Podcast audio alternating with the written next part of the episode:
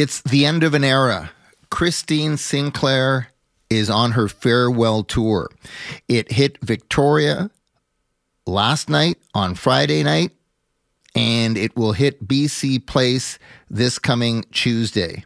It is her last international friendly, and it'll be, of course, against Australia at what was B C Place Stadium, but will will be renamed for that day and that day alone, Christine Sinclair Place.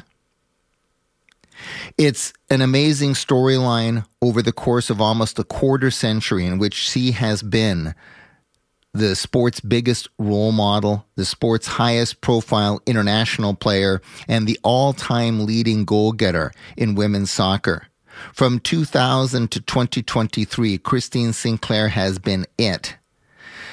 The designation by B C Pavilion Corp and B C Place of naming the stadium after her for that special night out, that special farewell, an excellent touch of class, just no question.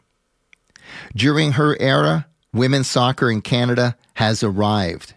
Canada is a global women's soccer nation. Yes, there's been some disappointments along the way, but a bronze medal in twenty twelve at the London Olympic Games, first team bronze medal since the nineteen twenties, that the nineteen twenties, nineteen thirties. That's just so incredible, that achievement. They repeated it with another bronze at the Rio twenty sixteen Olympic Games, and then, of course, capped it all off with gold at Tokyo twenty twenty, which, as you recall, because of the pandemic, happened in twenty twenty-one.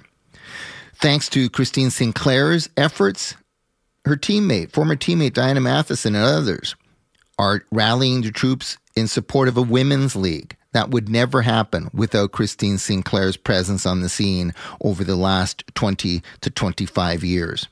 Deloitte this week released a women's sport survey and report suggesting that the growth of women's professional sport will be more than three hundred percent more than what they projected in twenty twenty-one. That is how much is happening in the business of women's sport and the business of women's soccer. Again, Christine Sinclair deserves part of that.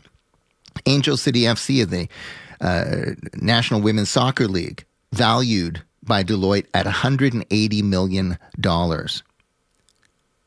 Christine Sinclair, thank you for what you've done as arguably not just one of the biggest women's role models of all, of all time here in Canada, but sport role models, period.